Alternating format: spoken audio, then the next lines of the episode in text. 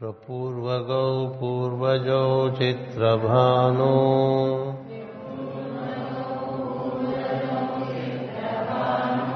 गिरावासं सामि तपसाख्यनन्तौ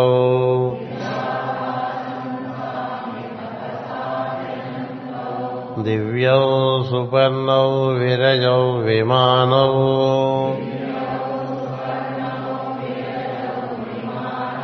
अधिक्षिपन्तौ भुवनानि विश्वा।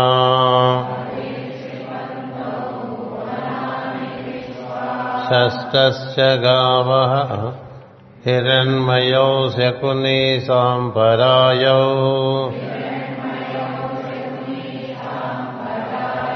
न सत्यदस्रौ सुनसौ वै जयन्तौ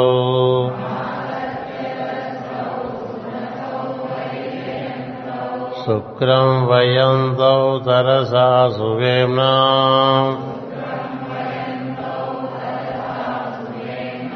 वधिव्ययन्ता वसितम् विवस्वतः।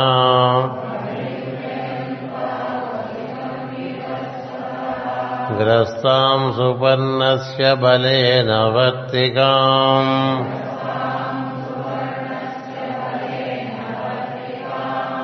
मुञ्चतामस्मिनौ सौभगायाम्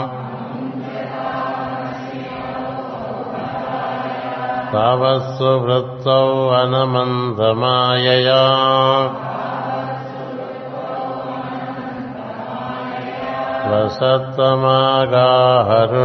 उदावहन्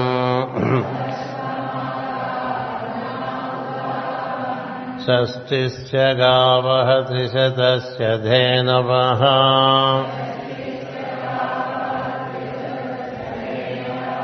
एकम् वर्षम् सुवदितम् बुहन्ति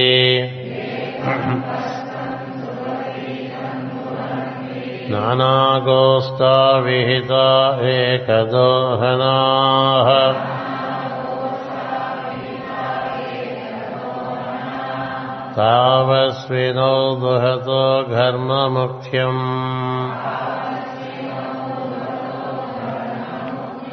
एकाम् नाभिम् सप्तशता अराश्रिताः।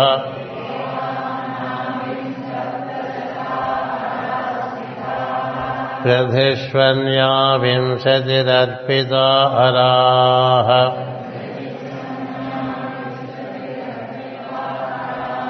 हरेमिचक्रम् परिवर्तते। अजरम्। मायास्विनो समनक्तिचर्षणी।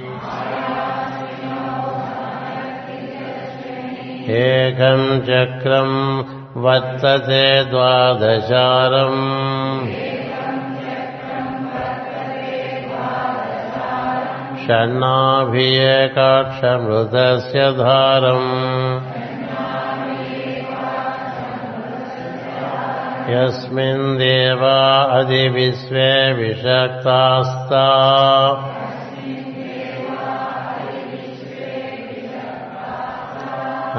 तावस्विनो मुञ्चतो मा विषीदतम्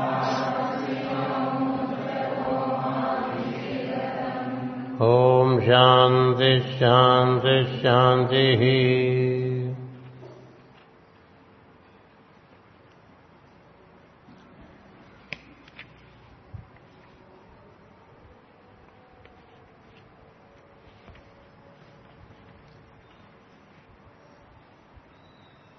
సోదర బృందానికి హృదయపూర్వక శుభాకాంక్షలు.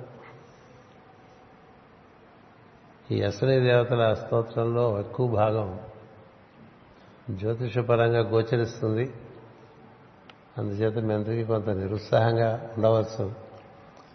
అందరికీ అవగాహన అయ్యే రీతిలో తెలియపరచడానికి ప్రయత్నం చేస్తున్నాను. మీకు అవగాహన అయినంత అవగాహన అవుతుంది. క్రమంగా అది బీజప్రాయంగా లోపల వృద్ధి చెందుతుంది. ఈ రోజున ఉదయం మనం ఏకాం నాభిం సప్తశత అరాశ్రితా ప్రతిష్వన్యా వింశతిరర్పిత అరాహ అని చెప్పుకోవడం జరిగింది. అంటే మూడు వందల అరవై కోణములుగా మూడు వందల అరవై అరలుగా ఏర్పడినటువంటి వృత్తం ఏదైతే ఉంటుందో సూర్యుని చుట్టూ అది తిప్పుతూ ఉంటుంది. ఏది సూర్యుని? అలాగే మూడు వందల అరవై కోణములు అన్ని గ్రహముల చుట్టూ ఏర్పడి ఆ గ్రహాలను తిప్పుతూ ఉంటుంది ఈ తిప్పే పనంతా కూడా అశ్వినుదే అది బాగా గుర్తుపెట్టుకోవాలి.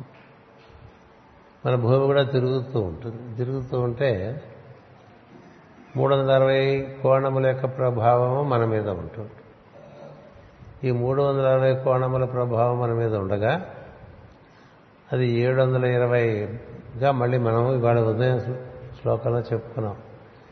ఎందుచేతంటే రాత్రి పొగలు అనేటువంటివి రెండు ఉండటం చేత మూడు వందల అరవై ప్రాత సంధ్యలు మూడు వందల అరవై సాయం సంధ్యలు సంవత్సరంలో మనకి కదా? ఐదు రోజులు అవి మనకి అవి శూన్యములని చెప్పుకోవడం జరిగింది. అంచేత శూన్యములు మనం లెక్క వేసుకోమని చెప్పుకోవటం జరిగింది. అందుచేత ఈ ఏడు వందల అరవైలో మూడు వందల అరవై ప్రాత సంధ్యలు ఏడు వందల మూడు వందల అరవై సాయం సంధ్యలు మనకు. సాయం సంధ్య నుంచి మళ్ళీ ప్రాత సంధ్య వరకు ఉండేటువంటి రాత్రి అంతా కిరణముల ప్రభావం ఒక రకంగా ఉంటుంది. ఉదయం సంధ్య నుంచి సాయంత్రం సంధ్య వరకు నడిచేటువంటి కిరణములంతా కూడా నూట ఎనభై కిరణములు. అవి మనకి మరొక రకంగా మనకి అనుభూతికి ఇస్తాయి ఈ పొద్దున్న నుంచి సాయంత్రం వరకు ప్రాతకాలం నుంచి సాయంకాలం వరకు ఉండేటువంటి కిరణములు అవి మనకి సూర్యాత్మకమైన ప్రజ్ఞగా మన మీద ప్రభావం చూపిస్తూ ఉంటాయి. సూర్యాత్మకమైనటువంటి ప్రజ్ఞగా మన మీద ప్రభావం చూపిస్తాయి. ఈ సాయంత్రం ఎప్పుడైతే సూర్యాస్తమయం అయిపోయి మరల సూర్యోదయం అయ్యే వరకు ఉండేటువంటి సమయం ఉంది. ఆ నూట ఎనభై ఐదు కోణములు లేక నూట ఎనభై డిగ్రీలు లేకపోతే నూట ఎనభై దేవతలు సోమాత్మకరుడి ప్రజ్ఞ మనకి ప్రసాదిస్తూ ఉంటాయి. ఇది మనం బాగా గుర్తించాలి. అంటే ప్రతి మాసంలోనూ మన చుట్టూ ఉండేటువంటి ఈ ద్వాదశ ఆదిత్య చక్రం ఒకటి ఉంది. సూర్యుడు అందులో తిరుగుతుంటే మనకి సంవత్సరంలో ఇప్పుడు ఇప్పుడు మనం ప్రస్తుతం జ్యేష్ఠ మాసంలో ఉన్నాం కాబట్టి సాయన జ్యేష్ఠ మాసం. మనకి సాయంకాలం వచ్చేసరికి ఆ మిథున రాశి పశ్చిమంకి వచ్చేస్తుంది.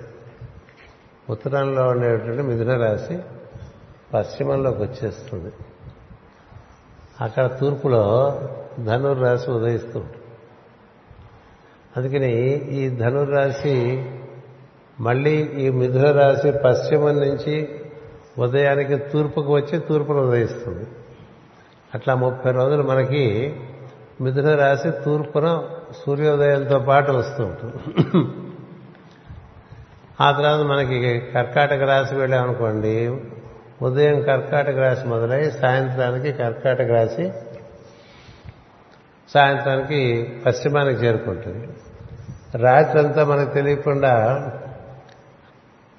జరిగిపోయి మళ్ళీ ఉదయానికి తూర్పుకి కర్కాటక రాశిలో సూర్యుడు ఉదయిస్తాడు. అందుకనే మన ఆషాఢ మాసం ఆషాఢ మాసం అంటాం. లేకపోతే మీద జ్యేష్ఠ మాసం జ్యేష్ఠ మాసం ఇలా జరుగుతున్నప్పుడు ఏం జరుగుతుందంటే కొన్ని రాసులు మనకి పగలు గోచరిస్తాయి. కొన్ని రాసులు రాత్రి గోచరిస్తాయి. మనకి జ్యేష్ఠ మాసంలో ఉన్నటువంటి వాళ్ళకి మనంతా ఇప్పుడు జ్యేష్ఠ మాసంలో ఉన్నాం. మొత్తం భూగోళం మీద ఉండేవాళ్ళందరూ కూడా. అందుకని మనకి ఈ మాసం అంతా కూడా ధనుసు నుంచి ధనుసు మకరము కుంభము కుంభము అటు పైన మీనము మేషము వృషభము రాత్రిపూట జరిగిపోతూ ఉంటాయి. రాత్రిపూట జరిగిపోతుంది. అదే మనం మేషరాశి తీసుకున్నాం అనుకోండి అంటే మనం ఉగాది అప్పుడు. అప్పుడు మనకి మేషరాశి తూర్పున ఉన్నప్పుడు తులారాశి మనకి మనం తిరిగి పశ్చిమానికి మేషరాశి వచ్చేసరికి తులారాశి వస్తుంది తూర్పు సాయంత్రం. అందుకని ఒక ఏడు రాసులు పైన కనిపిస్తే ఒక ఏడు రాసుల కింద కనబడుతూ అట్లా పన్నెండు రాసులకి అలాంటి అనుభూతి ఉంటుంది. అందుకని ప్రతి రాశి ఈ సంవత్సరంలో మనకి కొంతకాలం ఏమో ఒక ఆరు నెలల పాటు పగలు పగలు రాశిగా మనకు అనుభూతిస్తుంది. ఒక ఆరు నెలలేమో రాత్రి రాశిగా అనుభూతిస్తుంది. అదే రాశి. కానీ ఆ రాశి ప్రభావం వేరుగా ఉంటుంది.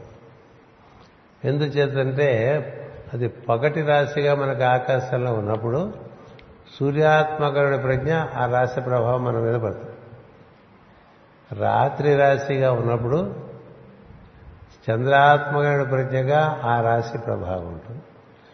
అంటే ఇప్పుడు మనం జ్యేష్ఠ మాసంలో ఉన్నాం కాబట్టి మనకిప్పుడు మార్గశీర్ష మాసం నుంచి మిథున మాసం వరకు లేక జ్యేష్ఠ మాసం వరకు లేదా సాజిటారస్ టు జమిని అంట. అవన్నీ రాత్రి నడుస్తాయి ఇప్పుడు మనకి. కదా? రాత్రి నడుస్తాయి కాబట్టి ఈ రాసుల ప్రభావం చంద్రాత్మకమైన ప్రభావంగా మన మీద ఉంటుంది. మనం మామూలుగా అది గుర్తించాం. జ్యోతిశాస్త్రాల్లో కూడా ఇవన్నీ ఎవరు చెప్పరు. ఎందుకంటే సూర్యాత్మకము చంద్రాత్మకము అనేటువంటి కిరణములు ప్రతి రాశి నుంచి మనకి సంవత్సరంలో అందుతాయి. ఏదో సమయంలో. ప్రతి రాశి నుంచి ఏదో రెండు మా ప్రతి రాశి యొక్క సూర్యాత్మక ప్రజ్ఞ చంద్రాత్మక ప్రజ్ఞ మొత్తం సమస్యల్లో మనకు అందుతాయి. సూర్యాత్మక ప్రజ్ఞ మనకి కొన్ని విధాలుగా ఉపకరిస్తుంది. చంద్రాత్మక ప్రజ్ఞ కొన్ని విధాలుగా మనకి ఉపకరిస్తూ ఉంటుంది.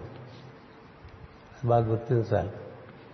ఇప్పుడు మీరు ఇప్పుడు ఆయన ప్రభాకర్ ఉన్నారు. మీరు ఏ ఏ రాశిలో పుట్టారు? మీ సూర్యుడు ఏ రాశిలో ఉన్నాడు? మీ లగ్నం ఏ రాశిలో ఉంది? కన్యా రాశిలో ఉంది. అంటే ఆయనకి పుట్టినప్పుడు కన్యా రాశిలో తూర్పు సూర్యుడు ఉదయిస్తున్నాడు కదా? కన్యా రాశి నుంచి మీనరాశి వరకు కూడా ఆ ఏడు రాశులు కూడా ఆయన పుట్టినరోజు నాడు ఆకాశంలో ఉన్నాయి పైన పగలు. మిగతావన్నీ రాత్రిలో ఉన్నాయి. తులారాశి మీకు మీనరాశి నుంచి మళ్ళీ కన్యారాశి వరకు అవన్నీ రాత్రిలో ఉంటాయి. అంటే మీకు పుట్టేప్పటికీ మీనరాశి నుంచి కన్యారాశి వరకు ఉండే గ్రహములన్నీ కూడా చంద్రాత్మకమైన ప్రజ్ఞ మీకు అందిస్తాయి. ఈ కన్యారాశి నుంచి తులారాశి వరకు ఉండేటువంటి వాటిని కూడా పుట్టిన సమయంలో సూర్యాత్మైన ప్రజ్ఞ మీకు అందిస్తుంటాయి ఇది ఎవరు చెప్పరు మీకు జ్యోతిషంలో అది ఇందులోనే ఉంటుంది. అసలు జ్యోతిషం మనకి ఒక ఒక ఒక రోజు మనకి పూర్తి అయిపోయిందండి ఒక రోజు ఇప్పుడు మిథున రాశి అంటే సూర్యుడు మన కంఠంలో ఉంటాడు మిథున రాశి. ఆయన పశ్చిమానికి వచ్చేట అంటే పశ్చిమం అంటే మూలాధారానికి వచ్చేస్తాడు.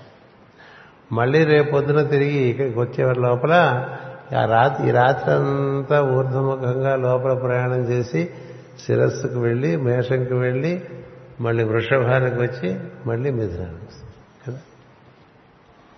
ఇది కొంచెం మీకు నిరుత్సాహంగా ఉండదు ఎందుకంటే జ్యోతిషం కొంత అంటే మన చుట్టూ గ్రహాలు ఎలా తిరుగుతున్నాయి రాసులు ఎలా తిరుగుతున్నాయి అవి తిరగట్లా. మనం తిరగటం వల్ల అవి తిరుగుతున్నట్టు కనిపిస్తాయి.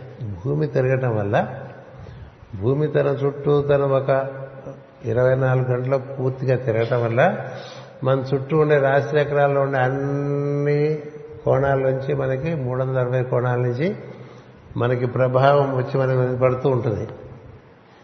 ఈ పడే ప్రభావం సగభాగం సూర్యాత్మకంగా పడుతుంది సగభాగం చంద్రాత్మకంగా పడుతుంది.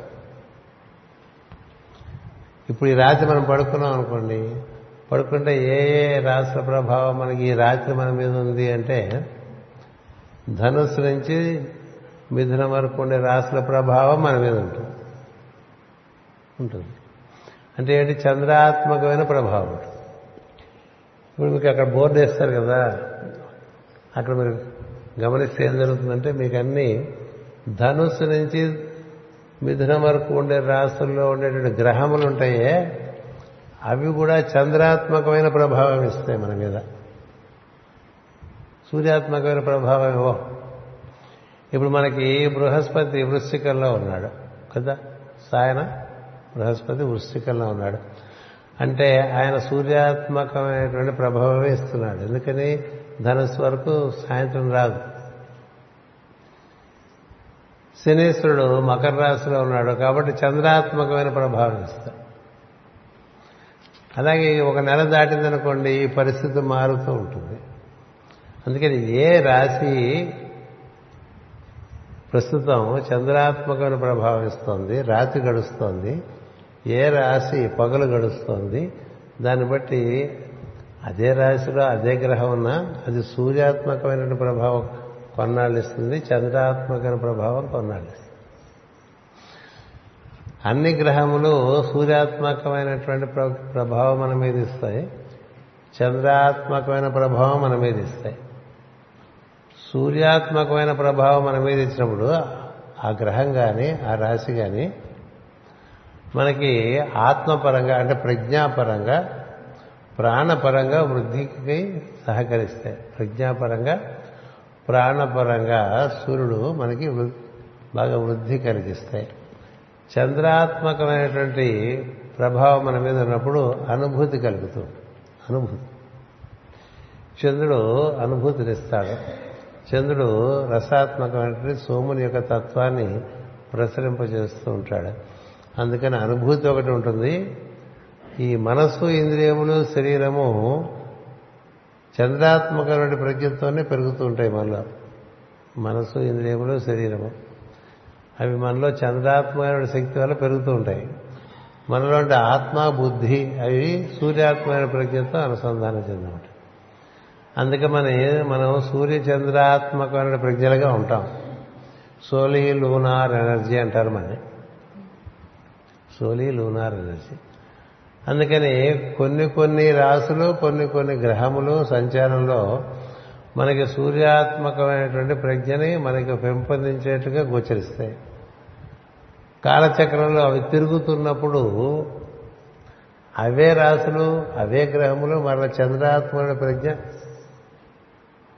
ఇప్పుడు బృహస్పతి ఉన్నారనుకోండి ఇప్పుడు బృహస్పతి మనకి సూర్యాత్మకుడి ప్రజ్ఞ ఇస్తున్నారు. ఎందుకంటే సాయంత్రం నాలుగు గంటల నుంచి ఆరు గంటల వరకు వృశ్చిక రాశి ఉంటుంది తూర్పున. అంటే ఏంటి? పగలు ఉంటుంది. పగలు ఉన్నప్పుడు సూర్యకాంతి ఉంటుంది. సూర్యకాంతి ఉంటే ఆ సమయంలో బృహస్పతి యొక్క ప్రభావం మన మీద మన ఆత్మకి వృద్ధి కలిగించేట్టుగా ఉంటుంది. వృద్ధి కలిగించేట్టు ఇంకో నెల పోతే ఇంకా సూర్య సూర్యాత్మకంగానే ఉంటుంది. ఇక్కడి నుంచి ఆరు నెలల పాటు సూర్యాత్మకంగానే ఉంటుంది బృహస్పతి ప్రభావం మన మీద. అత్తిరిటరకే చక్రం చూసుకుంటూ ఉండాలి. అంటే బృహస్పతి సూర్యాత్మకమైనటువంటి కిరణములు మన మీద ప్రసరిస్తున్నప్పుడు మనకి ఆత్మకి వృద్ధి కలుగుతూ ఉంటుంది ప్రాణమునకు వృద్ధి కలుగుతూ ఉంటుంది చైతన్యము ప్రజ్ఞకు వృద్ధి కలుగుతూ ఉంటుంది. అదే బృహస్పతి రాత్రి ప్రజ్ఞగా ఉన్నాడు. మనం మేషమాసంలో ఉన్నప్పుడు మనం మేషమాసం లేక చైత్రమాసంలో ఉన్నప్పుడు తులారాశికి అంటే సాయంత్రం వేసరికి తులారాశి వస్తుంది అక్కడ చీకటి పడిపోతుంది. అప్పుడు బృహస్పతి చీకట్లో ఉన్నాడు. అప్పుడు మనకి చంద్రాత్మక ప్రజ్ఞ. ఒక రెండు నెలల క్రితం ఆయన మనకి చంద్రాత్మకమైనటువంటి కిరణములు ప్రసరింపజేసేవాడు. ఇప్పుడు మనకి సూర్యాత్మక కిరణములు ప్రసరింపజేస్తున్నాడు. దానివల్ల ఏమిటి మనకి తేడా? ఆయన ఉండటం వృశ్చిక రాశిలోనే ఉన్నా. ఆయన ఉండటం వృశ్చిక రాశిలోనే ఉన్నా. వృషభ రాశి సగం వరకు కూడా చంద్రాత్మకమైన ప్రజ్ఞ మన ఎందుకు ప్రసరింపజేసిన వాడు ఇప్పుడు సూర్యాత్మకమైన ప్రజ్ఞ మన మీద ప్రసరింపజేస్తున్నారు. చంద్రాత్మకమైన ప్రజ్ఞ మన మీద ప్రసరింపజేసేప్పుడు మనకి మంచి శరీరానికి పుష్టి మంచి భోజనం. ఎందుకంటే బృహస్పతి మంచి భోజనం మంచి సౌకర్యాలు. శరీరానికి కావాల్సిన సౌకర్యాలన్నీ చేసి పెడతారు. ఎందుకని ఇంద్రియ మనస్సు ఇంద్రియములు శరీరము కలిపి చంద్రాత్మక ప్రజ్ఞగా పనిచేస్తుంది అందుచేత బృహస్పతి ఇంతకాలం మనకి మొన్నటి వరకు చంద్రాత్మక ప్రజ్ఞగా మనసు ఇంద్రియములకు శరీరములకు తోడ్పాటు చేసేవాడు. ఇప్పుడు సూర్యాత్మక ప్రజ్ఞగా మనకి గోచరిస్తాడు. ఇది మనకి జ్యోతిష్యంలో మామూలుగా చెప్పరు. చెప్పరు. వృశ్చికంలో గోచారంలో బృహస్పతి ఉన్నాడు కాబట్టి ఆ ఫలితాలను చెప్పేస్తారు. కాదు. ఒక గ్రహము ఒక సమయంలో సూర్యాత్మక ప్రజ్ఞగాను మరొక సమయంలో చంద్రాత్మక ప్రజ్ఞగా మన మీద ప్రభావం చూపుతుంది. ఎందుకంటే ఒక గ్రహము మన మన జీవుడిగా మన ప్రజ్ఞకు అటుపైన మన శరీర ఇంద్రియములు మనస్సులకు కూడా తోడ్పాటుగా వేసి రెండు పక్కలుగా తోడ్పాటు చేస్తారు వాళ్ళు. సూర్యుని పని మన ప్రజ్ఞను ఉద్ధరించడం. చంద్రుని పని మన శరీరమును ఇంద్రియములను మనస్సును వృద్ధిగా ఉంచి మనకి సుఖాన్ని ఇవ్వటం. అందుకని చంద్రాత్మక ప్రజ్ఞకి హాని వృద్ధులు ఉంటాయి. అదొకటి తెలియాలి. కదా చంద్రాత్మక ప్రజ్ఞకి మనకి శుక్లపక్షం ఉంది. కృష్ణపక్షం కదా? అందుకని ఈ శరీరము పెరిగి పెద్దది పెద్దదవటం ఆ తర్వాత కృష్ణపక్షం వచ్చి నశించడం ఉంటుంది. కానీ సూర్యాత్మక ప్రజ్ఞకి నశింపు లేదు ఎప్పుడు ఉంటుంది. అంటే జీవుడిగా మనకి నశింపు లేదు మనకు ఏర్పడినటువంటి మనస్సు ఇంద్రియములు శరీరం వరకు కొన్నాళ్ళు వృద్ధి ఉంటుంది ఆ తర్వాత కొన్నాళ్ళు క్షీణదశ వచ్చేస్తూ ఉంటుంది. కృష్ణపక్షం కొన్నాళ్ళు శుక్లపక్షం కొన్నాళ్ళు అది మామూలుగా కూడా హెచ్చు తగ్గులుగా ఉంటాయి. మనస్సు ఇంద్రియములు శరీరం యొక్క పనితీరు. అంతేకాక ఒక జీవిత కాలంలో కొంతకాలం వరకు పెరుగుదల ఉంటుంది శరీరం. కొంతకాలం వరకు పెరుగుదల ఉంటుంది మనసు యొక్క వికాసం. కొంతకాలం వరకు ఇంద్రియముల యొక్క వికాసం ఉంటుంది. అటుపైన క్రమంగా శరీరం కృషించడం మొదలుపెడుతుంది. ఇంద్రియములు కృషిస్తూ ఉంటాయి కనపడటం తగ్గుతుంది కదా? దాదాపు సగం పైన అందరం కళ్ళజోళ్ళు పెట్టుకున్నాం కదా? చిన్నప్పుడు పెట్టుకునేది కదా కళ్ళజోళ్ళు ఇప్పుడు పెట్టుకుంటున్నాం కదా? ఏమైంది? ఇంద్రియములు తిరోధానం చెందుతూ ఉన్నాయి కదా? అలాగే వినబడదు కొంత మరి కనబడదు వినబడదు. వాసన పోతుంది స్పర్శ కూడా పోవచ్చు కదా? రుచి పోతుంది కొన్నాళ్ళు పోయేసరికి. ఇవన్నీ ఒకప్పుడు బాగున్నాయి ఇప్పుడు పోతాయి. ఎప్పుడు పోయినాయి? ద్వితీయ భాగం జీవితంలో ఇవన్నీ క్రమంగా కృషిస్తూ ఉంటాయి. మనసు కూడా కొన్ని గుర్తుంటాయి కొన్ని గుర్తుండవు అట్లా తయారైపోతుంది సహజం. మనసేంద్రియ శరీరములు కొంతకాలం జీవితకాలంలో వృద్ధి. అటుపైన కొంతకాలం అలా మెయింటైన్ అవుతాయి. ఆ తర్వాత అవి మళ్ళీ క్రమంగా క్షీణిస్తుంది. కానీ జీవుడు అతనికి పెరుగుదల లేదు తరుగుదల లేదు. అతనికి ఏముంది అంటే అనుభూతి ఉంటుంది. ఆ అనుభూతి వల్ల మరింత వికాసం కలుగుతూ వస్తూ ఉంటుంది. అందుచేత ఈ అశ్వినులు చేసే మహత్తరమైనటువంటి కార్యం ఏంటంటే అన్ని చోట్ల ఎక్కడ కేంద్రం ఉందో దాని చుట్టూ మూడు వందల అరవై డిగ్రీల్లో వాళ్ళు తిప్పుతూ ఉంటారు దాన్ని. తిప్పుతూ ఉంటారు. ఏం చేద్దా? ఉత్తరాయణం దక్షిణంగా తిరుగుతూ ఉంటాయి నేను. తిరుగుతుంటే ఏంటంటే సూర్యచంద్రాత్మకమైన ప్రజ్ఞలు మనకి ఒక పద్ధతి ప్రకారం అందించడం వస్తూ ఉంటుంది. ఇలా అందిస్తూ వస్తూ ఉంటే సూర్యాత్మైన ప్రజ్ఞకి ఎప్పుడూ నశింపు ఉండదు చంద్రాత్మైన ప్రజ్ఞకి నశింపు ఉంటుంది. అందుచేత మనకి మనసేంద్రియ శరీరములు ఎప్పుడైనా వదిలేయవలసినటువంటివే కానీ నేను అనేటువంటి ప్రజ్ఞ దానికి ఉండే వికాసము అది ఎప్పుడు అది మనంగానే ఉంటుంది. ఈ రెండింటినీ మనకి ఈ ఈ తిప్పుడు కార్యక్రమం వల్ల మనకి అవి అంది వస్తూ ఉంటాయి. ఇప్పుడు మనం ఆ దృష్టితో ఇవన్నీ అవగాహన చేసుకోవాలి. ఇవి తిరుగుతున్నప్పుడు ఏం జరుగుతుంటే మన శరీరంలో కూడా ఒక చక్కని అవగాహన చేసుకోవచ్చు. మనకి మేషరాశి నుంచి వృశ్చిక రాశి వరకు వరుసగా సహస్రారం నుంచి మూలాధారం వరకు ఒక ప్రజ్ఞాపరమైన దండం ఒకటి ఉంది. సుషుమ్న నాడి అంటే. ఇది సహస్రారము ఆజ్ఞ విశుద్ధి హృదయము మణిపూరకము స్వాధిష్టానము మూలాధారము.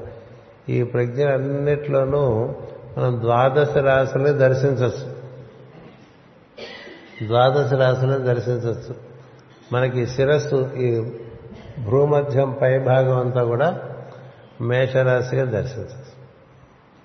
ఈ భూమధ్య నుంచి కింద భాగం ముఖం అంతా కూడా వృషభ రాశిగా దర్శించవచ్చు. అటుపైన కంఠము భుజములు మిథున రాశిగా దర్శించవచ్చు. ఈ ఛాతి మనకున్నట్టు ఛాతి దాన్ని కర్కాటక రాశిగా దర్శించవచ్చు. ఉదర విధానము డయాఫ్రమ్ అంటాము. దాన్ని సింహరాశిగా దర్శించవచ్చు. ఉదర విధానానికి బొడ్డుకి మధ్య ఉన్న భాగాన్ని కన్యారాశిగా దర్శించవచ్చు. అంటే మనకి పైనుంచి అలా కింద వరకు దర్శించుకుంటూ రావచ్చు. అటుపైన తులారాశి బొడ్డుగా దర్శించవచ్చు. తులారాశి తర్వాత వచ్చే వృశ్చిక రాశి జననేంద్రియముల వరకు మూలాధారం చిట్ట అటుపైన అటుపైన ధనుర్రాశి తిరుగు మార్గంలో మనలో ఉండే హయ్యర్ మూలాధార మూలాధార కొంచెం పైన మూలాధారానికి స్వాధిష్టానానికి మధ్య ఉండేటువంటి కేంద్రంగా దర్శించవచ్చు. అటుపైన మకరము మన హృదయమునకు కొంత పై భాగం హయ్యర్ హార్ట్ సెంటర్ అంటారు. అక్కడ దర్శించవచ్చు. అలాగే కుంభము ఆజ్ఞకు పై భాగమైనటువంటి పాలభాగం యొక్క పై భాగంగా కుంభాన్ని దర్శించు మీనము సహస్రాము పైన ఉన్నట్టుగా దర్శిస్తుంది అందుకని ఈ పన్నెండు రాసులు మనకి సహస్రారం నుండి మూలాధారం వరకు మూలాధారం నుంచి సహస్రారం వరకు దర్శిస్తుండొచ్చు రాసుల్ని. అలాగే ఈ రాశిలో తిరిగేటువంటి గ్రహాలను కూడా అలా దర్శిస్తుండొచ్చు రాశిలో తిరిగే గ్రహాలను కూడా అలా దర్శిస్తుండొచ్చు ఇప్పుడు వృశ్చిక రాశిలో బృహస్పతి ఉన్నట్టు అంటే మనం మూలాధారంలో బృహస్పతి ఉండి మనకు ఉపకారం చేస్తున్నాడు అనుకోవాలి. మన మన మన వరకు బృహస్పతి మూలాధారంలో చంద్రాత్మక ప్రజ్ఞగా పనిచేశాడు. అంటే మనకి శరీరానికి దారుఢ్యం ఇవ్వడానికి కావాల్సిన పనంతా చేసి పెడతాడు. ఇప్పుడైనా చంద్రాత్మక ప్రజ్ఞగా సూర్యాత్మక ప్రజ్ఞగా ఇప్పుడు పనిచేస్తున్నాడంటే మనకి ఎంతో చక్కని ఉన్నతి ఇచ్చేట్లుగా గురువుగారు మూలాధారంలో కూర్చున్నట్టు లెక్క. ఇలా తిరుగుతుందండి ఇది. ఇలా తిరుగుతుంది అశ్విని స్తోత్రం. కానీ జ్యోతిష్ శాస్త్రం జ్యోతిష్ శాస్త్రంగా ఉండగా ఇది వేదపరమైన జ్యోతిష్యం అలాగే శని ఇప్పుడు హృదయంలో ఉన్నాడు. హృదయంలో ఉన్నాడు. ఆయన కూడా మనకి ఇప్పుడు చంద్రాత్మక పరిచయంగా పనిచేస్తూ ఉంటాడు. రాత్రిపూట వస్తుంది ఇప్పుడు మకర రాశి. ఆయన మకర రాశిలో ఉన్నాడు. అందుకని ఆ చాట చూసుకుంటే కొన్ని గ్రహములు కొన్ని రాశులు ఇప్పుడు మనకి మిథు ధనస్సు నుంచి మళ్ళీ మిథునం వరకు ఉండే రాశులన్నీ రాత్రిపూట వస్తాయి కాబట్టి ఆ రాశుల్లో ఉండే గ్రహాలు కూడా మనకి ఇచ్చేది చంద్రాత్మక అనుభూతే. చంద్రుడు అనుభూతికి ప్రతీక. సూర్యుడు ఆత్మదర్శనానికి ప్రతీక ప్రాణములకు ప్రతీక. ఇలా దర్శనం చేసుకోమని చెప్తుందండి అశ్వస్తోత్రం అందుకని మీకు ముందు ఈ విషయాన్ని తెలియపరిచి అప్పుడు వివరంలోకి వెళ్దామని ఒక భావన వచ్చింది. ఎందుచేతంటే ఇది చెప్పడం వల్ల నేను మీకు ఏం చేస్తున్నానంటే ఒక మూడు శ్లోకముల యొక్క భావం ముందుగానే ఆవిష్కరించేస్తున్నా. మూడు మంత్రముల యొక్క భావం. మీకు ముందుగా నేను షష్ఠస్య అదే ఏకాం నాభి సప్తశత అరా అరాశితా వింశతి వింశతిరర్పిత అరాహ అనేమి చక్రం పరివర్తతే అజరం మాయాసునం సమనక్తి చర్షిణి. ఇది ఉదయం వివరించాను ఏడు వందల ఇరవై. సంధ్యలో మనకి ప్రభావం చూపిస్తున్నాయి కాబట్టి ఉండటానికి మూడు వందల అరవై రోజులుగా ఉన్నప్పటికీ అవి మనకి మూడు వందల అరవై సూర్యాత్మక కోణముగాను మూడు వందల అరవై చంద్రాత్మక కోణాలుగానే అర్థం చేసుకో. చంద్రుడు మనకి చాలా ముఖ్యం అనుభూతికి అలాగే ఉత్పత్తికి చంద్రుడు మలకెత్తడానికి చంద్రుడు వృద్ధి. మనకు ఉండేటువంటి శరీరంలో ఉండేటువంటి అంగంలో వృద్ధికి చంద్రుడు. సుమా సోముడు అనేటువంటి ప్రజ్ఞ చంద్రుడి ద్వారా మనకి ఈ అందింపబడుతుంటుంది కాబట్టి అనుభూతి మనకి ప్రధానమైనటువంటి ఇది కాబట్టి ఆ మూడు వందల అరవై దాని పని వేరు ఈ మూడు వందల అరవై దీని పని వేరు. అలా గుర్తించాలి అందుకని ఏడు వందల ఇరవై కోణాలు ఉన్నాయి. ఈ ఏడు వందల ఇరవై కోణాలుగా ఈ అశ్వరుడు మనకి వివిధమైనటువంటి అనుభూతులు అందిస్తూ ఉన్నారు. ఈ విధంగా అనుసూతం ఈ మూడు వందల అరవై కోణములుగా ఏర్పాటు చేసి వాటిని తిప్పుతూ ఉంటారు. ఈ తిరగటం అనేటువంటిది శాశ్వతంగా జరుగుతూ ఉంటుంది. అశ్వనుడు. అందుకనే ఇక్కడ ఏమంటారంటే పరివర్తితే అజరం అన్నారు దాని దానికి ముసల్తనం లేదు. ఈ తిరుగుడికి ముసల్తనం లేదు. తిరుగుతూనే ఉంటుంది. భూమి ఉన్నంతకాలం తిరుగుతూనే ఉంటుంది. సూర్యుడు ఉన్నంతకాలం తిరుగుతూనే ఉంటుంది. సవిత్ర మండలం తిరుగుతూనే ఉంటుంది. మొత్తం సృష్టి చక్రం అంతా కూడా తిరుగుతుంది.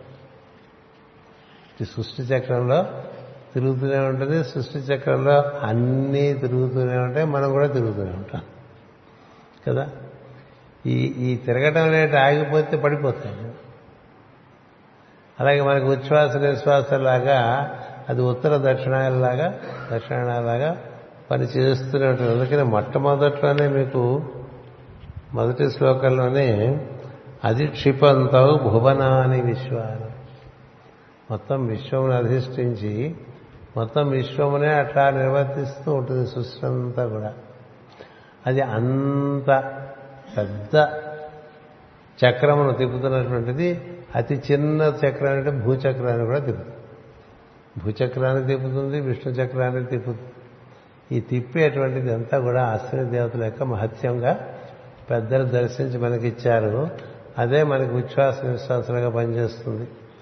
అన్నిటికన్నా అత్యంత సూక్ష్మంగా చెప్పాలంటే ఒక కన్ను రెప్పపాటుగా కూడా చెప్తాం. కన్ను మూయటం తెరవటం మూయటం తెరవటం కూడా అశ్విని వల్ల జరుగుతుంది.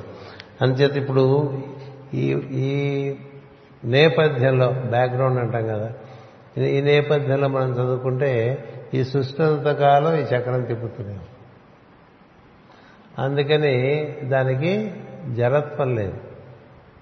అజరం.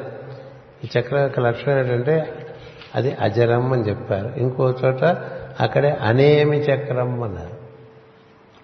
అనేమి చక్రం అంటే మనం మామూలుగా చక్రాలు చూస్తే ఆ చక్రాల చుట్టూ చట్రం ఉంటుంది పరిధి ఉంటుంది. పరిధి ఉంటుంది. ఈ చక్రానికి పరిధి ఉండదు. పరిధి లేని చక్రం అనేమి చక్రం? పరిధి ఉండదు. అంటే ఇప్పుడు ఒక ఇప్పుడు ఒక కాంతి ఉందనుకోండి ఆ కాంతి చుట్టూ మీకు ఇలా గుండ్రంగానే కనిపిస్తుందా? మీ కంటికి అన్న తేడా అంటే కనిపిస్తుంది. ఏ బల్బు చూసినా దానికి ఒక కాంతి వలయం ఉంటుంది. ఆ వలయంకి మళ్ళీ ఇట్లా ఏమన్నా ఒక పరిధి కనిపిస్తుందా? కనిపించదు. కానీ పరిధి కనిపించకుండా ఉంటుంది. అందుకని కొంత దూరం తర్వాత ఇంకా అది కనిపించదు. మనం రాత్రిపూట ప్రయాణం చేస్తుంటే చిన్న దీపం అక్కడెక్కడో ఉన్నా అది మన వరకు కనిపిస్తుంది కదా? చిన్న దీపం కనిపిస్తూ ఉంటుంది.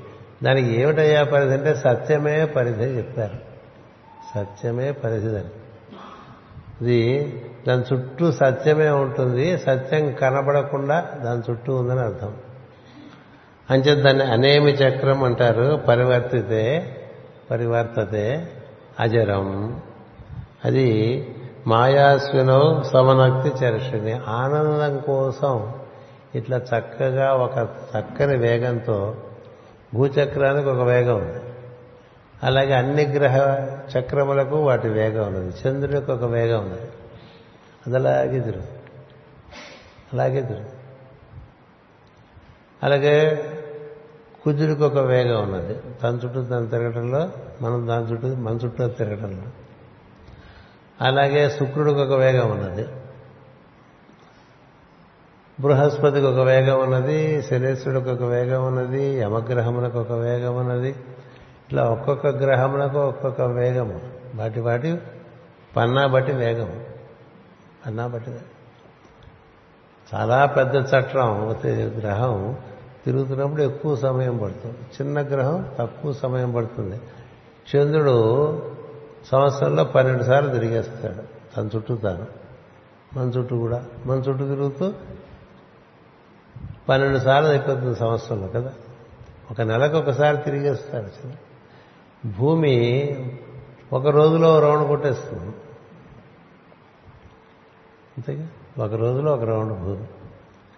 చంద్రుడు ఒక అశ్వినిలో నక్షత్రంలో ప్రారంభించి మళ్ళీ అశ్వినికి రావాలంటే ఇరవై ఎనిమిది రోజులు పడుతుంది. ఇరవై ఏడు నక్షత్రాలు దాటి మళ్ళీ అశ్వినిలోకి రావాలంటే ఇరవై ఎనిమిది రోజులు పడుతుంది చంద్రుడి గమనం. మరి అలా తీసుకుంటే సూర్యుడు మూడు వందల అరవై ఐదు రోజులు కుజుడు నాలుగు వందల చిల్లర రోజులు బృహస్పతి పన్నెండు సంవత్సరాలు శనీశ్వరుడు ఇరవై తొమ్మిది నుంచి ముప్పై సంవత్సరాలు. కానీ అదే వేగంలో అలాగే తిరుగుతుంటాడు అది అలా అన్నిటినీ వాటి వాటి వేగాల్లో తిప్పుతూ వాటి వాటి రసాయనమును చక్కని పద్ధతుల్లో మనకి ఎక్కువ తక్కువ లేకుండా అందిస్తున్నారండి. ఎక్కువ తక్కువ లేకుండా ఇన్ని రకాల చక్రాలను తిప్పుతున్నారు ఒక సూర్యమండలంలో. ఎన్ని చక్రాలు ఉన్నాయంటే మనకు తెలిసి మనం సప్తగ్రహాలు చెప్పుకుంటుంటాం కదా. అవి కాక ఛాయాగ్రహాలు చెప్పుకుంటాం. తొమ్మిదైనాయి అది కాక యముడు ఇంద్రుడు వరుణుడు చెప్పుకుంటే పన్నెండు అయినాయి జ్వాలాకుల మహర్షి ఏం చెప్తారు తెలుసా? మీకు కనబడట్లేదు కానీ డెబ్బై రెండు ఉన్నాయి చెప్తారు. ఈ సూర్యమండలంలోనే చిన్న పొన్న గ్రహంలో డెబ్బై రెండు ఉన్నాయని చెప్తారు. ఇవన్నిటి ప్రభావం మన మీద ఉంటుంది. ఒకటి అవన్నీ అదే వేగంలో తిరుగుతూ ఉంటాయి. అలా ప్రతిదానికి దాని దాని వేగంలో దాన్ని ఆ విధంగా నిర్వర్తిస్తున్నటువంటి వారు అశ్విని దేవతలు అని మనకి మన వేద రామాయణం చెప్తుంది. అవి ఎందుకు తిరుగుతున్నాయి అనేటువంటి విషయం ఇట్ ఈజ్ న్యాచురల్ అంటాడు ప్రస్తుతం సార్ సైంటిస్ట్ న్యాచురల్ అంటే ఎందుకు అలా తిరగాలి? అంచేత ఆ విధంగా మనకి తిరుగుతుండడం చేత వైవిధ్యంతో కూడినటువంటి రసాయనము ఒకే విధంగా అందింపబడుతుంది. ఒకే వేగంలో ప్రతిగ్రహం తిరగడం చేత. ఆ విధంగా సమవర్తి సమవ పరివర్తితే అజరం. అది అలా చేస్తూ ఈ అసురులు ఆనందం కలిగిస్తూ మాయా అంటే ఆనందం అనేటువంటి ఒక అవగాహన. సమనాక్తి చర్షిణి ఆ విధంగా మనకి నిర్వర్తింప చేస్తున్నటువంటిది చక్కగా అమర్చున్నారు దేనికోసం అంటే ఆనందం కోసం అని మనకి అది ఐదవ మంత్రం చివరి భాగం. ఆరవ మంత్రంలో ఏకం చక్రం చక్రం వర్తతే ద్వాదశారం. పన్నెండు ఇరుసులతో ఇరుసు అని అంటారు దాన్ని? పన్నెండు ఇరుసులతో ద్వాదశ రాశి చక్రం తిరుగుతోంది. షణ్ణాభి ఏకాక్ష మృతస్య ధారం. షణ్ణాభి ఏకాక్షం ఋతస్య ధారం అది పొద్దున కొంతగా మీకు పరిచయం చేశా. ఈ పన్నెండు రాసుల్లో ఏడు గ్రహములతో తిరుగుతూ ఉంటుంది చక్రం. అందులో సూర్యుడు మన కన్ను అందుకే అది చెప్తారు. ఏకాక్ష అంటే ఒకటి ఒక కన్ను ఆధారంగా షణ్ణాభి అంటే ఆరు నాభులు. ఆరు నాభులు అంటే ఆరు గ్రహములు. ఆరు గ్రహములు ఏమిటయ్యా అంటే బృహస్పతి బుధుడు శుక్రుడు. వారు మనకి బృహస్పతి సహస్రంలోనూ బుధుడు కంఠంలోనూ శుక్రుడు హృదయంలోనూ ఉంటారు. వాడు ఉదర విధానం పైన ఉంటారు. అలాగే చంద్రుడు కుజుడు శని ముగ్గురు. చంద్రుడు కుజుడు శని ఈ ముగ్గురు మణిపూరకం స్వాధిష్టానం మూలాధారంలో ఉంటారు. శుక్రుడు బుధుడు బృహస్పతి అనాహతలోను విశుద్ధిలోను సహస్రాలలోనూ ఉంటారు. పైన మూడు కేంద్రాలు ఉన్నాయి కింద మూడు కేంద్రాలు ఉన్నాయి మధ్యలో ఆజ్ఞ ఇక్కడ మన మూడో కన్ను ఉంటుంది. ఇది ఏకాక్ష. ఏకాక్షం అనేటువంటిది. షణ్ణాభి ఏకాక్షము. అంటే ఒకటే అది సూర్యుని గ్రహముగా చెప్పరు సూర్యుడు మనమే. సూర్యుడే సూర్యమండలానికి ఆధారం. ఆయనకి ఆరు నాభులు ఉన్నాయి. ఈ ఆరు నాభులు పన్నెండు రాసులను తిరుగుతూ ఉంటాయి. సూర్యుడు తిరుగుతున్నాడని మనం అనుకుంటాం భూమి మీద ఉన్నవాళ్ళం కాబట్టి. కదా? నిజానికి సూర్యుడు తిరగట్లే భూమి తిరుగుతుంది. భూమి అంటే మన శరీరమే. భూమి అంటే మన శరీరమే. అందుచేత ఆరు నాభులతో ఒక కన్నుతో ఈ చక్రం తిరుగుతోంది ద్వాదశ రాసుల్లో అని చెప్తున్నారు ఏకం చక్రం వర్తతే ద్వాదశారం పన్నెండు చక్రం తిరుగుతోంది. దాంట్లో ఆరు నాభులు ఉన్నాయి షణ్ణాభి ఏకాక్షము ఋతస్య ధరాధారము. ఋతస్య అంటే సత్యం ఆధారంగా తిరుగుతోందని అర్థం. ఋతము అంటే సత్యం అని అర్థం. అది శాశ్వతమైన సత్యాన్ని వృతము అంటారు. వృతం అనగా అప్ర అప్రయత్నముగా వెలువడుతున్న సత్యము అని అర్థం. సత్యం ఆధారంగా ఈ చక్రం తిరుగుతూ ఉంటుందండి. అంచేత ఆ పన్నెండు రాసుల్లో ఆరు గ్రహములే తిరుగుతున్నాయి. ఆరు గ్రహములే తిరుగుతున్నాయి. సూర్యుడు గ్రహము కాదు అతడు మనమే అతడు కన్ను అతడు చక్షుషు అంటే అర్థం ఏంటంటే చక్షువులో మీకు అది కన్నంగా ఉంటుంది. కన్ను కన్నంటే కన్నమే.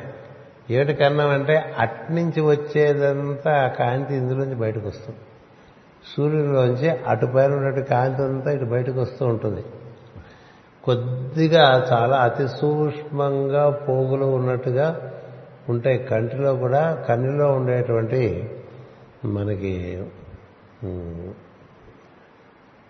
పదార్థం ఏముందో అది ఉండి లేనంతగా ఉంటుంది.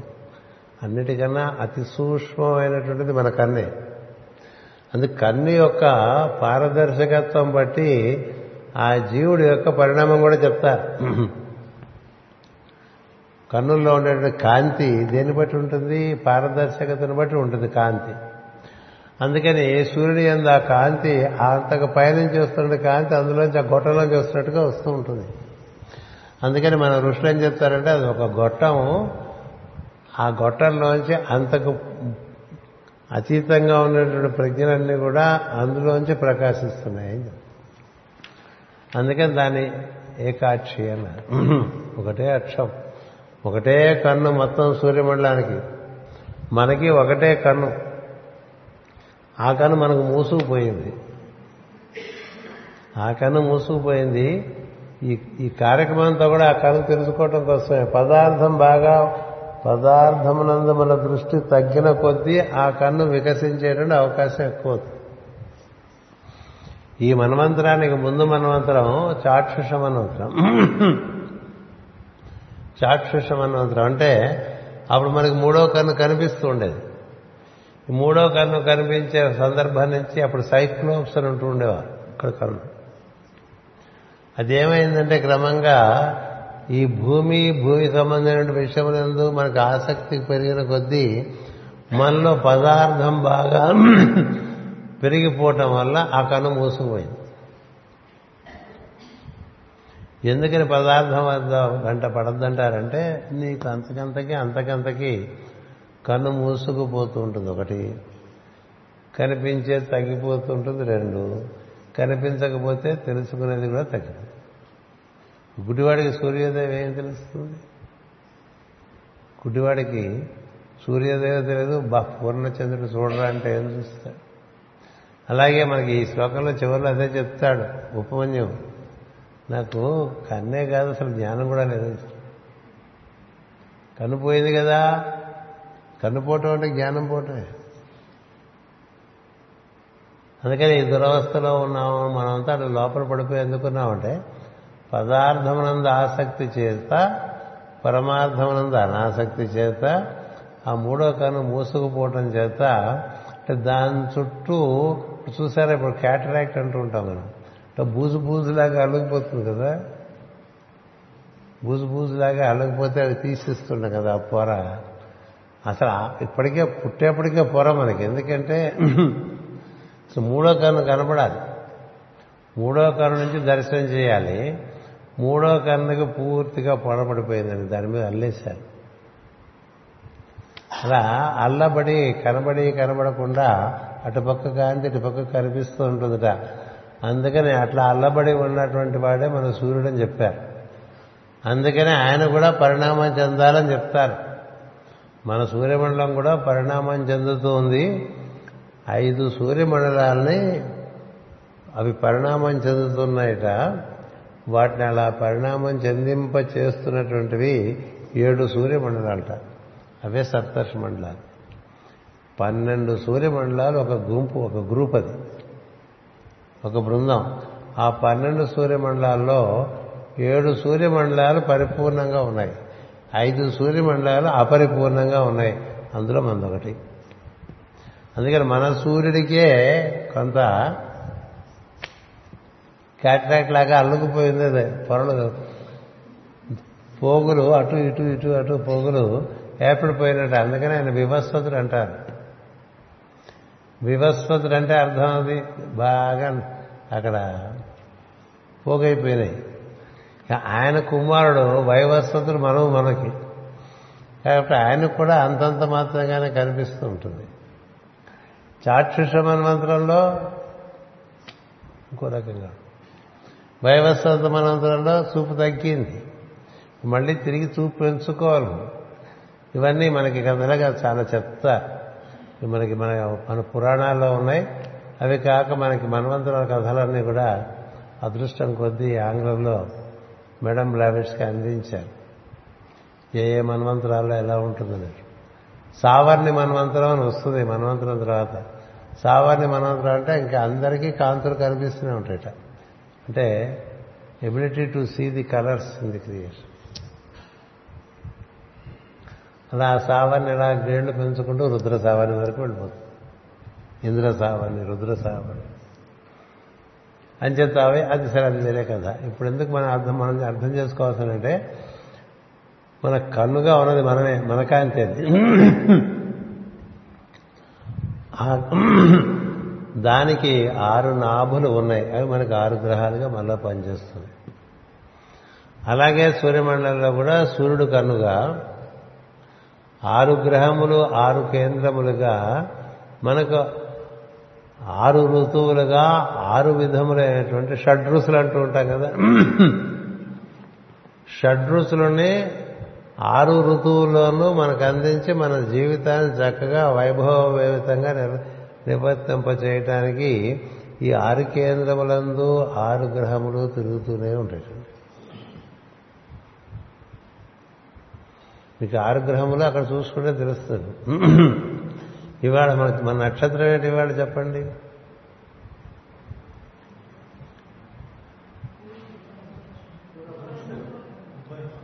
పుబ్బ కదా? పుబ్బ అంటే ఎక్కడొస్తుంది?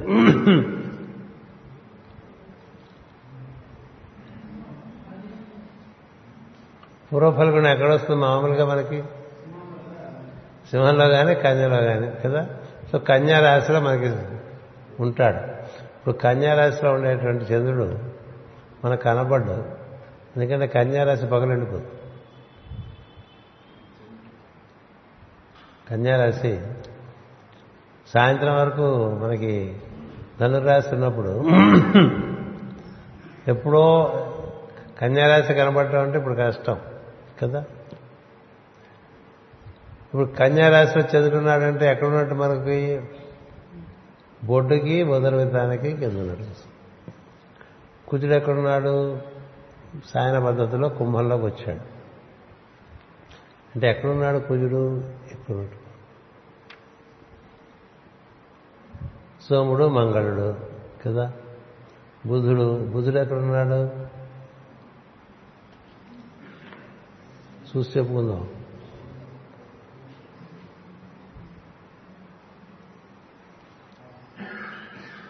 బుధుడు వృషభంలో ఉన్నాడు. వృషభంలో బుధుడు అంటే ముఖంలో ఉన్నాడు అన్నమాట బుధుడు ముఖంలో ఉంటారండి అద్భుతమైన భాషణం చేయొచ్చు ముఖంలో కదా?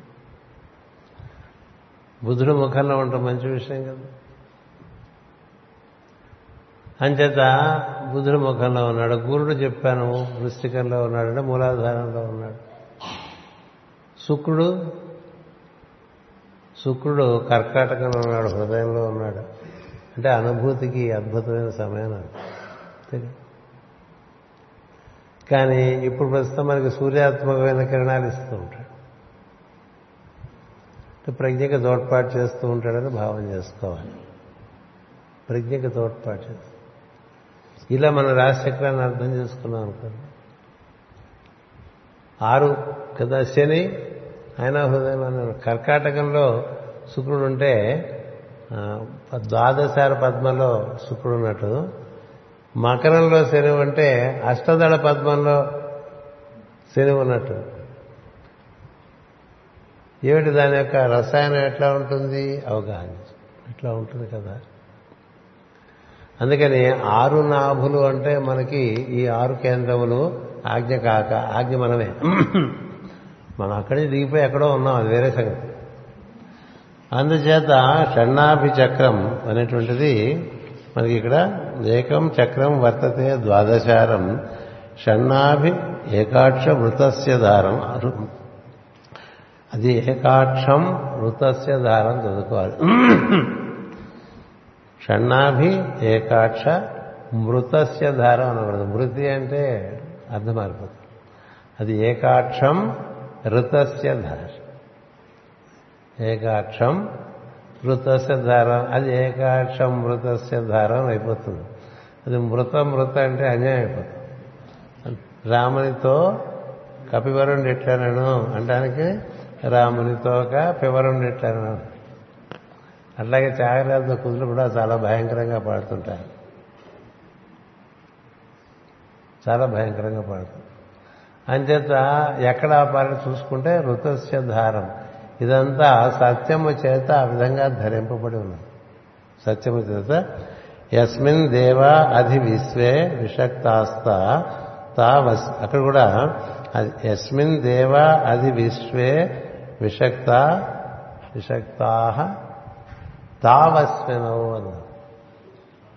తావస్వినవు అక్కడ ఉంది. అది సందులు కొంచెం విడదీసుకుంటే బూతులు కుదరకుండా ఉంటాం. లేకపోతే మనం చదువుతుంటే బూతులు వస్తుంటాయి.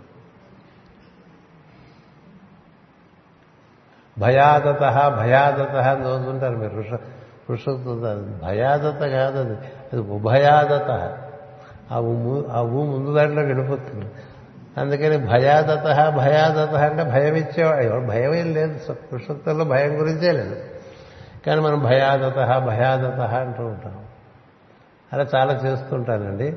అందుకని చూసుకుని పదం అర్థం చేసుకుని దాన్ని ఎక్కడ ఆపాలో అక్కడ ఆపుకుంటే బాగుంటుంది. అంటే తావస్విలో ముంచతో మా విషీదతం అని ఉంది. అంటే ఇక్కడ చాలా ఉత్సాహంగా పనిచేస్తారటండి దేవతల చక్రంలో. అస్మిన్ దేవ అది విశ్వే విషక్తాస్త అంటే అత్యంత ఉత్సాహంతో. విషక్తాస్త ఆసక్తితో. అత్యంతమైన ఆసక్తితో ఈ చక్రాన్ని అధిష్ఠించి దేవతలందరూ పనిచేసి అనుభూతిస్తుంటారు. ఏమిటి చక్రం అంటే అది పన్నెండు అంచులు కదా ఒకటే చక్రం. దానికి పన్నెండు అంచులు ఉన్నాయి. ఆరు నాభులు ఉన్నాయి. ఈ ఆరు నాభు ఒక అక్షం ఉన్నది ఒక కన్ను ఉన్నది. ఇవన్నీ తిరుగుతూ రకరకాల అనుభూతులు ఇచ్చేట్లుగా దేవతలందరూ కూడా పనిచేస్తూ ఉన్నారు అని చెప్పి ఈ శ్లోకం మనకి ఆరో శ్లోకం చెప్తోంది. ఆ- ఆ శ్లోకం యొక్క కంటిన్యూషనే అశ్వినాం ఏడవ శ్లోకం అశ్వినాం ఇందుం అన్నారు అది అది విందు అని వస్తుంది. అశ్వినా బిందుం అని ఇది వ్యాకరణం వల్ల అలా వస్తుంది. అశ్వినాం ఇందుం అమృతం అమృతంలో అమృతం వృత్తభూయో తిరోధాత్తాం అశ్వినో దాసపత్ని హిత్వాగిరివశ్వినో గా ముదాచరంతో తద్దృష్టిమగ్న ప్రశిస్తో బలస్యాన్. ఇది కూడా చెప్పేశాను మీకు అప్పుడే. ఇది కూడా మీకు వివరం చెప్పేశాను. ఊరికి ఇప్పుడు శ్లోకం చదివి అర్థం చెప్తాను. అశ్వినం అశ్విని దేవతలు ఇందుం చంద్రుని అమృతం అమృతముగా వృత్తభుజ తమ ప్రవర్తన నుండి మరల మరల పుట్టించుచు తిరోధాత్వం మాయము చేయుచూ ఉన్నారు. చంద్రుడు యొక్క అనుభూతి వస్తూ పోతూ ఉంటుంది. ఎందుకని? శుక్లపక్షం కృష్ణపక్షంగా. అనుభూతి అంటే అమృతమే. ఆనందాన్ని ఇస్తుంది కాబట్టి. అది వస్తూ పోతూ ఉండేటంటే హిందూ అంటే చంద్రుడు. చంద్రుడి ద్వారా చక్కగా మనకి అనుభూతి వచ్చిపోయేట్లుగా మళ్ళీ ఆ అనుభూతి కోరుకునేట్లుగా అట్లా ఏర్పాటు చేశారండి. తమ ప్రవర్తనము నుండి మరల పుట్టించు మరల పుట్టిస్తుంది. చంద్రుడు అమావాస్యలోకి వెళ్ళిపోతే మళ్ళీ రాడా వస్తాడు? అందుకే ప్రతి సంవత్సరం ప్రతి నెలా పుడుతూ ఉంటాడు చంద్రుడు. శూన్యంలోకి వెళ్ళిపోతాడు మళ్ళీ మొదలు మళ్ళీ పుట్టుకుని బయటకు వచ్చేస్తాడు మళ్ళీ పూర్ణంలోకి వచ్చేస్తాడు మళ్ళీ క్షీణించి మళ్ళీ సూర్యంలోకి వెళ్ళిపోతూ ఉంటాడు అంటే ఈ చంద్రుడు ప్రతి సంవత్సరంలో పన్నెండు సార్లు పుట్టడం ఉంటుంది. ఈ పుట్టి పెరుగుతున్నప్పుడు మన మీద అమృత వర్షం జరుగుతూ ఉంటుంది. క్రమంగా అది మళ్ళీ తిరోధానం చెందుతున్నప్పుడు ఇంకా అనుభూతి ఉండదు కానీ ఆత్మతత్వం ఉంది. అందుకనే ఆత్మతత్వంలోకి వెళ్ళిపోతే తన్మయత్వం ఉంటుంది ఇక. మరి చంద్రుడు అనుభూతులు పాడు ఉండవు. అందుకనే స్పిరిచువల్ ఎక్స్పీరియన్స్ కూడా it is considered secondary to be to a self realised soul ఆత్మానుభూతిలో ఉండేటువంటి వాడికి అనుభూతులు ఇంకే ఉండవు. వాళ్ళు కనబడ్డారు వీళ్ళు కనబడ్డారు ఇవే ఉండవు. అంచేత అనుభూతులు కళలు రావటాలు ఇవి స్వప్న దర్శనాలు అవన్నీ ఆగిపోతే దర్శనాలే ఉంటాయి. స్పష్టంగా దర్శనాలు. అంచేత ఇట్లా పుడుతూ మాయ మాయం చేస్తూ ఉంటారు. విడదీయుచు సమానమైన పాతన పాతనమును కలిగించుతున్నారు. సుపత్ని అంటే చక్కగా చంద్రుడు ఉదయించడం వృద్ధి చెందడం అది అలా పదహారు రోజులు జరగడం మళ్ళీ క్షీణించడం ఏమీ లేనట్టుగా శూన్యంగా కనిపించటం. అది ఒక పద్ధతి సమానమైన పద్ధతుల్లో ఆ పతన కార్యక్రమం కూడా నిర్బంధించడం. ఈ తిరుగుడు వల్లే. మొత్తం అంతా తిరుగుడు వల్లేనండి. అన్నీ తిరుగుతున్నాయి. ఈ తిరుగుడు వల్ల రకరకాల అనుభూతులు వస్తున్నాయి అన్నమాట అందుచేత ఉదయ పొద్దు గిరిమిహిత్వా విడిచి గాం భూమిని ఉద్ అచలంతో పైకి చరించుతున్న వారై తద్బలస్య ఆ బలమునకు అహ్నాహ అహస్సు చేత వృష్టిం వర్షమును ప్రస్థితో ప్రయాణము చేస్తున్నారు చంద్రుడి ద్వారా ఇలా అనుభూతిస్తూ మళ్ళీ సూర్యుడి ద్వారా మనకి వర్ష ఆకాశంలోకి వెళ్తూ సూర్యకిరణాల ద్వారా మనకి పగలు ఈ ప్రజ్ఞకి ప్రకాశం కలిగిస్తూ వర్షాలను కూడా కలిగిస్తున్నారు. ఎంత సూర్యకాంతి అది ఊర్ధంకి మనకి బాగా పెరుగుతున్న కొద్దీ భూమి మీద ఉండేవాడిని పైకి వెళ్ళిపోయి మనకి మంచిగా వర్షం ఇస్తుంటాయి. దగ్గర పరివర్తన కార్యక్రమం అంతా సూర్యుడి ద్వారా జరుగుతుంది అనుభూతి కార్యక్రమం అంతా చంద్రుడి ద్వారా జరుగుతుంది. చంద్రుడు నీళ్ళని పైకి తీసుకెళ్ళి మనకి మంచినీళ్ళుగా తయారు చేసేవాడు. ఉన్న నీళ్ళతో మరకెత్తేట చూస్తాడు. సూర్యుడు ఏం చేస్తాడు? ఉన్న నీళ్ళని పరిశుద్ధి చేస్తాడుగా అందుకని ఈ సూర్యకిరణాల యొక్క ప్రాశస్యం చంద్రకిరణాల యొక్క ప్రాశస్యం రెండు తెలియాలి ఒకటి. కాబట్టి రాత్రి ముఖ్యమే పగలు ముఖ్యమే. రాత్రి ముఖ్యమే పగలు. రాత్రి పుట్టే శరీరానికి కావలసిన బలవంతం వస్తుంది. రాత్రి పడుకుని పొద్దునే లేస్తే ఎంతో హాయిగా ఉంటుంది శరీరం కదా? అంతేగా? పొద్దునుంచి మధ్యాహ్నం కలిసిపోతే మధ్యాహ్నం పడుకుంటేనే మళ్ళీ లేచితే హాయిగా ఉంటుంది కదా.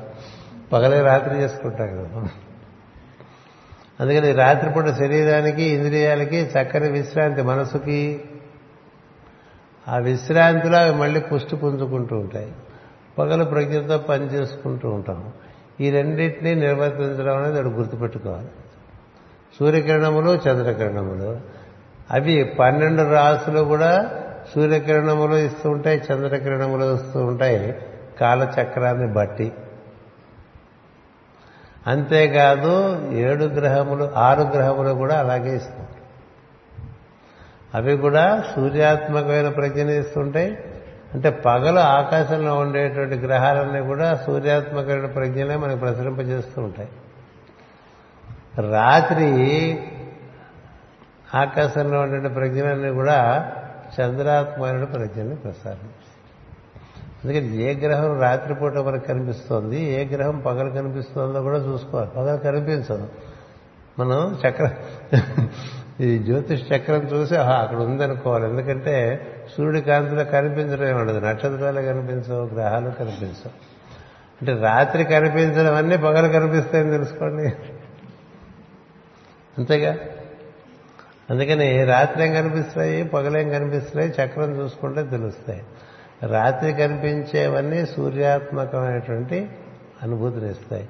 పగలు కనిపించేవన్నీ రాత్రి కనిపించేవన్నీ చంద్రాత్మకమైన అనుభూతినిస్తాయి పగలు కనిపించేవన్నీ సూర్యాత్మకమైన అనుభూతినిస్తాయి గ్రహములైనా రాసులైనా.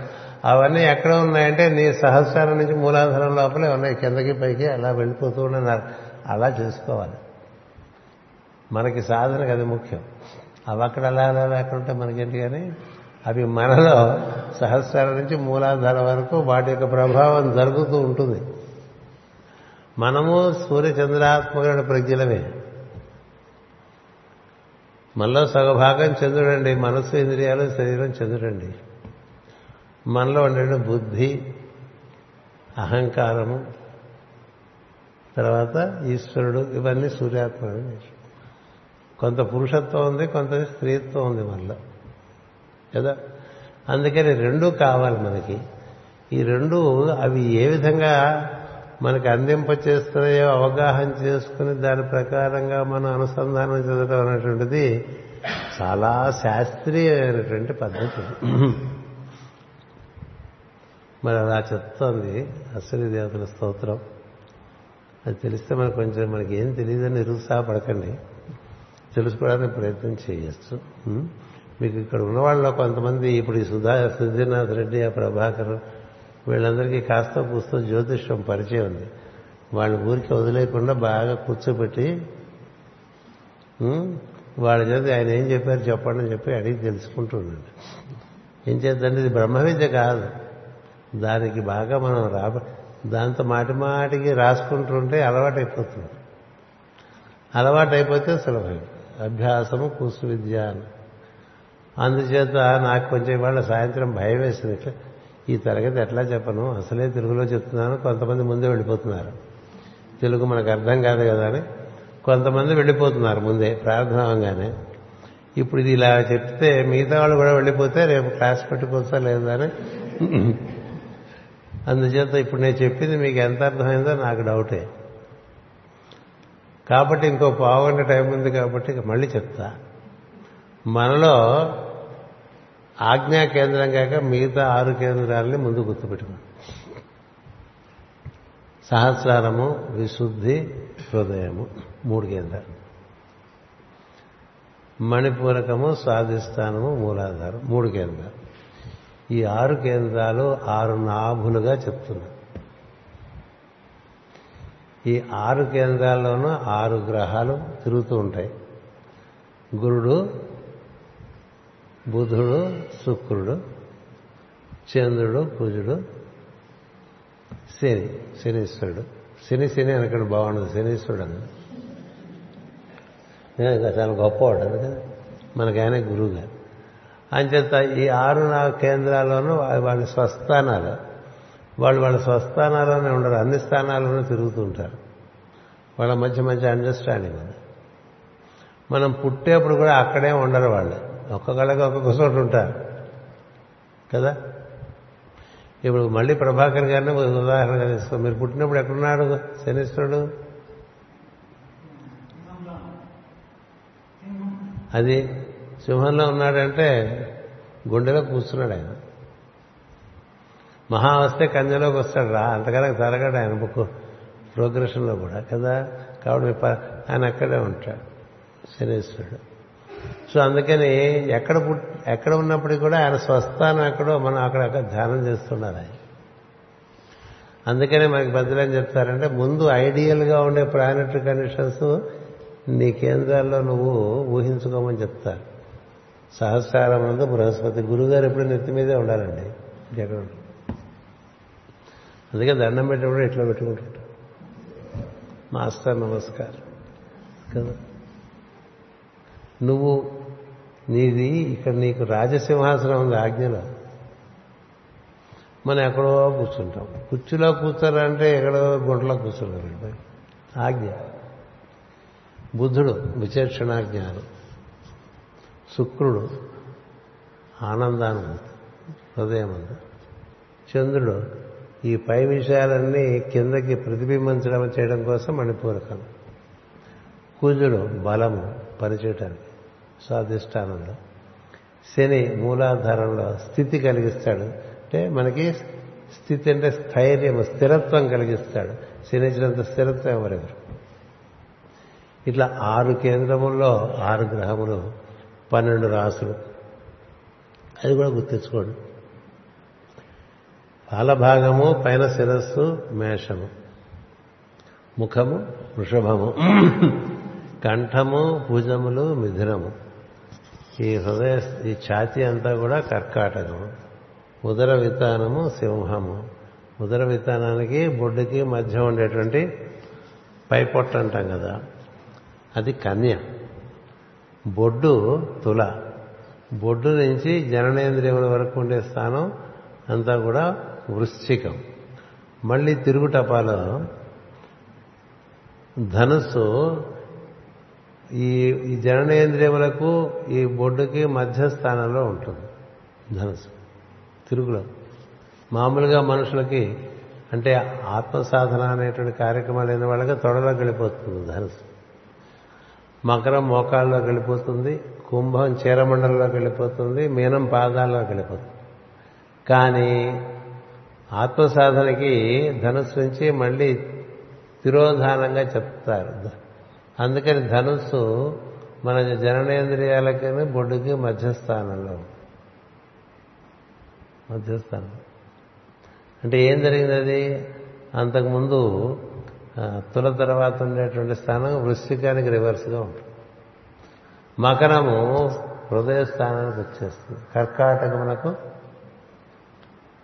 ప్రతిరూపంగా వచ్చేస్తుంది కుంభము శిరస్సు పై భాగంకి ఇక్కడ పాల భాగం పై భాగంకి వచ్చేస్తుంది మీనము సహస్రానికి ఇంకా పైన ఉంటుంది.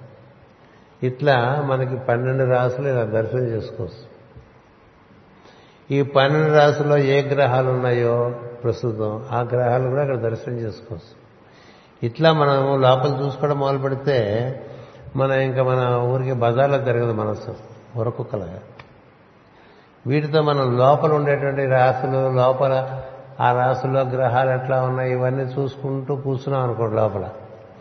అప్పుడు ఏం జరుగుతుంది మీకు? మనసు అంటే ప్రజ్ఞ అంతర్లుగా అంతర్ముఖంగానే తిరుగుతూ ఉంటుంది బయటికి పోదు. లేకపోతే మన ఊరికే కళ్ళు మూసుకొని ఏం చేయకుండా కూర్చున్నాం అనుకోండి అది దాని ఇష్టం వచ్చి అసలు బొత్తిగా మనం అది సంప్రదించదు కదా. ఎక్కడికైనా వెళ్ళిపోతుంది ఏ ఊరైనా వెళ్ళిపోవచ్చు ఏ గల్లీకైనా వెళ్ళిపోవచ్చు ఏ ఇంటికైనా వెళ్ళిపోవచ్చు ఎవరితో అయినా సంభాషణ ఇక్కడే మనం శరీరం పెడతాం కానీ అట్లా అట్లా తిరుగుతుంటుంది కదా. దాన్ని ఈ విధంగా లోపల దర్శనం చేస్తుంటే ద్వాదశ రాశులు దర్శనం చేయండి. అందు ఏ ఏ గ్రహములు ఏ ఏ కేంద్రములు ఉన్నాయో దర్శనం చేయండి. అలాగే మీ ప్రస్తుతం అసలు ఐడియల్గా అయితే ఎలా ఉంటుందో అది దర్శనం చేయండి. ఇట్లా రకరకాలుగా లోపల దర్శనం చేసుకుంటూ ఉండొచ్చు. ఎందుకని ఈ రసాయనం అంతా మన లోపల జరుగుతోంది. ఈ రసాయనం లోపల జరిపించడానికి బయట ఉన్నటువంటి గ్రహములు అన్నీ కూడా వాటి కేంద్రాలు మన లోపల ఏర్పరచుకుని ఉన్నాయి.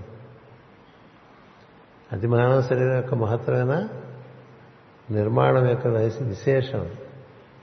మొత్తం సూర్యమండలంలో ఉండేటువంటి ప్రజ్ఞలన్నీ కూడా మన శరీరంలోనే ఏర్పాటు చేశారు. అవన్నీ సహస్రారం నుంచి మూలాధారం వరకు ఉండేటువంటి ఈ వెన్నెముక పుర్రెలోనే ఉన్నాయి. పుర్రె వెన్నెముకలోనే ఉన్నాయి. ఈ మిగతాది పుర్రె వెన్నెముక చుట్టూ ఏర్పడినదంతా కూడా రక్త మాంసాదులతో కూడినటువంటి ఒక తిత్తి. ఒక తిత్తి తోలు తిత్తి అది కాదు మనం. మనం సహస్రారం నుంచి మూలాధారం వరకు ఏర్పడి ఉన్నటువంటి ఒక ప్రజ్ఞాస్వరూపంగా భావం చేయాలి. అలా చూస్తే అలా శిరస్సు కపాలం లోపల వెలుగు అటుపైన వెన్నెముకలో సుషుమ్నగా వెలుగు ఇట్లా ఒక గదలాగా కనిపిస్తాం గద. అది అది చూసుకుంటే గద లేకపోతే గధ అయిపోతుంది. కదా అది మనం. అందుకని దాన్ని ధరించిన వాడుగా దైవాన్ని చిత్రీకరించుకున్నాం. అంటే మనం ఆయన చేత ఈ విధంగా నిర్మాణం చేయబడి అందులో వసిస్తూ ఉన్నాం. అందుకని మనలో ఉండేటువంటి ఈ ఈ వెలుగు స్వరూపంలో ఇన్ని వివరాలు ఉన్నాయి. ఇందులో ఆరు నాభులు ఉన్నాయి. మనం ఉండే స్థానం ఉన్నది. మనం ఇక్కడ కూర్చుని ఇవన్నీ అనుభూతి చెందవచ్చు. అనుభూతి గోచారం ఎలా ఉందో అలా జరుగుతూ ఉంటుంది. అది సూర్యాత్మకము చంద్రాత్మకమైనటువంటి కిరణముల ద్వారా అలాంటి అనుభూతి పొందవచ్చు. అవన్నీ ఎప్పటికప్పుడు రోజు ఒకే రకంగా కాకుండా అవి వర్తిస్తూ ఉన్నాయి.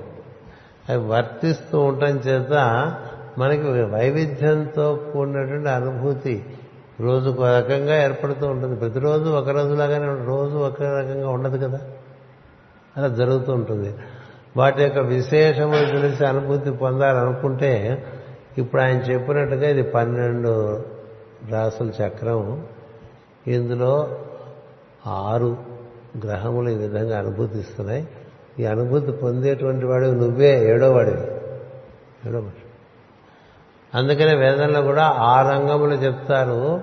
వాటిని ఆ అంగముల తాళములన్నీ కూడా నువ్వు చక్కగా విప్పుకోవాల్సిన వాడు నువ్వే ఏడో వాడివని చెప్తాడు అంచేత ఈ షట్చక్రములను చక్కగా మనం వాటి వాటి యొక్క జ్ఞప్తి మనకు ఉండాలి. ఈ ద్వాదశ రాశుల జ్ఞప్తి మనకు ఉండాలి. అవన్నీ వాళ్ళు ఎంతో అద్భుతంగా వాటిని వర్తింపజేస్తూ వివిధమైన వేగములలో వర్తింపజేస్తూ ఉంటే వాటన్నిటి ఎందు దేవతలందరూ ఆసక్తి అత్యాసక్తిగా ప్రతి కేంద్రము చుట్టూ మూడు వందల అరవై కోణములు ఉన్నాయి మూడు వందల అరవై దేవతలు పనిచేస్తున్నారు. సాధ్యులు సిద్ధులై పనిచేస్తున్నారని చెప్పాం కదా. ప్రతి కేంద్రం చుట్టూ వైవిధ్యంతో కూడిన దేవతలు పనిచేస్తూ మనకు అనుభూతినిస్తున్నారు. ఇలా ఏర్పాటు చేసి ఇదంతా చేస్తున్నటువంటి వాళ్ళు వాళ్ళనే అశ్విని దేవతలు అంటారు. అలాంటి ఒక విశేషం అది చాలా విశేషమైన విషయం ఇది. ఎందుకు? నేను వచ్చేప్పుడు చెప్తాను అనుకోలేదు. ఏదో ఇక్కడికి వచ్చి మొదటి శనివారం సాయంత్రం ప్రార్థన చేస్తే ఊరికేం గడుపుతావు వారం రోజులు ఏదో చెప్పు అందినంత అందుతున్నట్టుగా అనిపించి ఏం చెప్పాలో కూడా తెలియజేయటం చేత ఇలా చెప్తున్నాను. కానీ చెప్తున్నానే కానీ నాకు కూడా మీ అందరికీ ఇదంతా బాగా అర్థమైపోయిందని అనిపించట్లేదు. మాకందరికీ బాగా అర్థమైపోయిందని మీరు చెప్తే నేను చాలా సంతోషిస్తాను స్వస్తి ప్రజాభ్య పరిపాలయంతాం. న్యాయేన మార్గేణ మహిమహేష. గోబ్రాహ్మణేభ్య శుభమస్తు నిత్యం. లోకా సమస్తా సుఖినో భవంతు. లోకా సమస్త సుఖినో భవంతు. లోకా సమస్త సుఖినో భవంతు. ఓం శాంతి శాంతి శాంతి.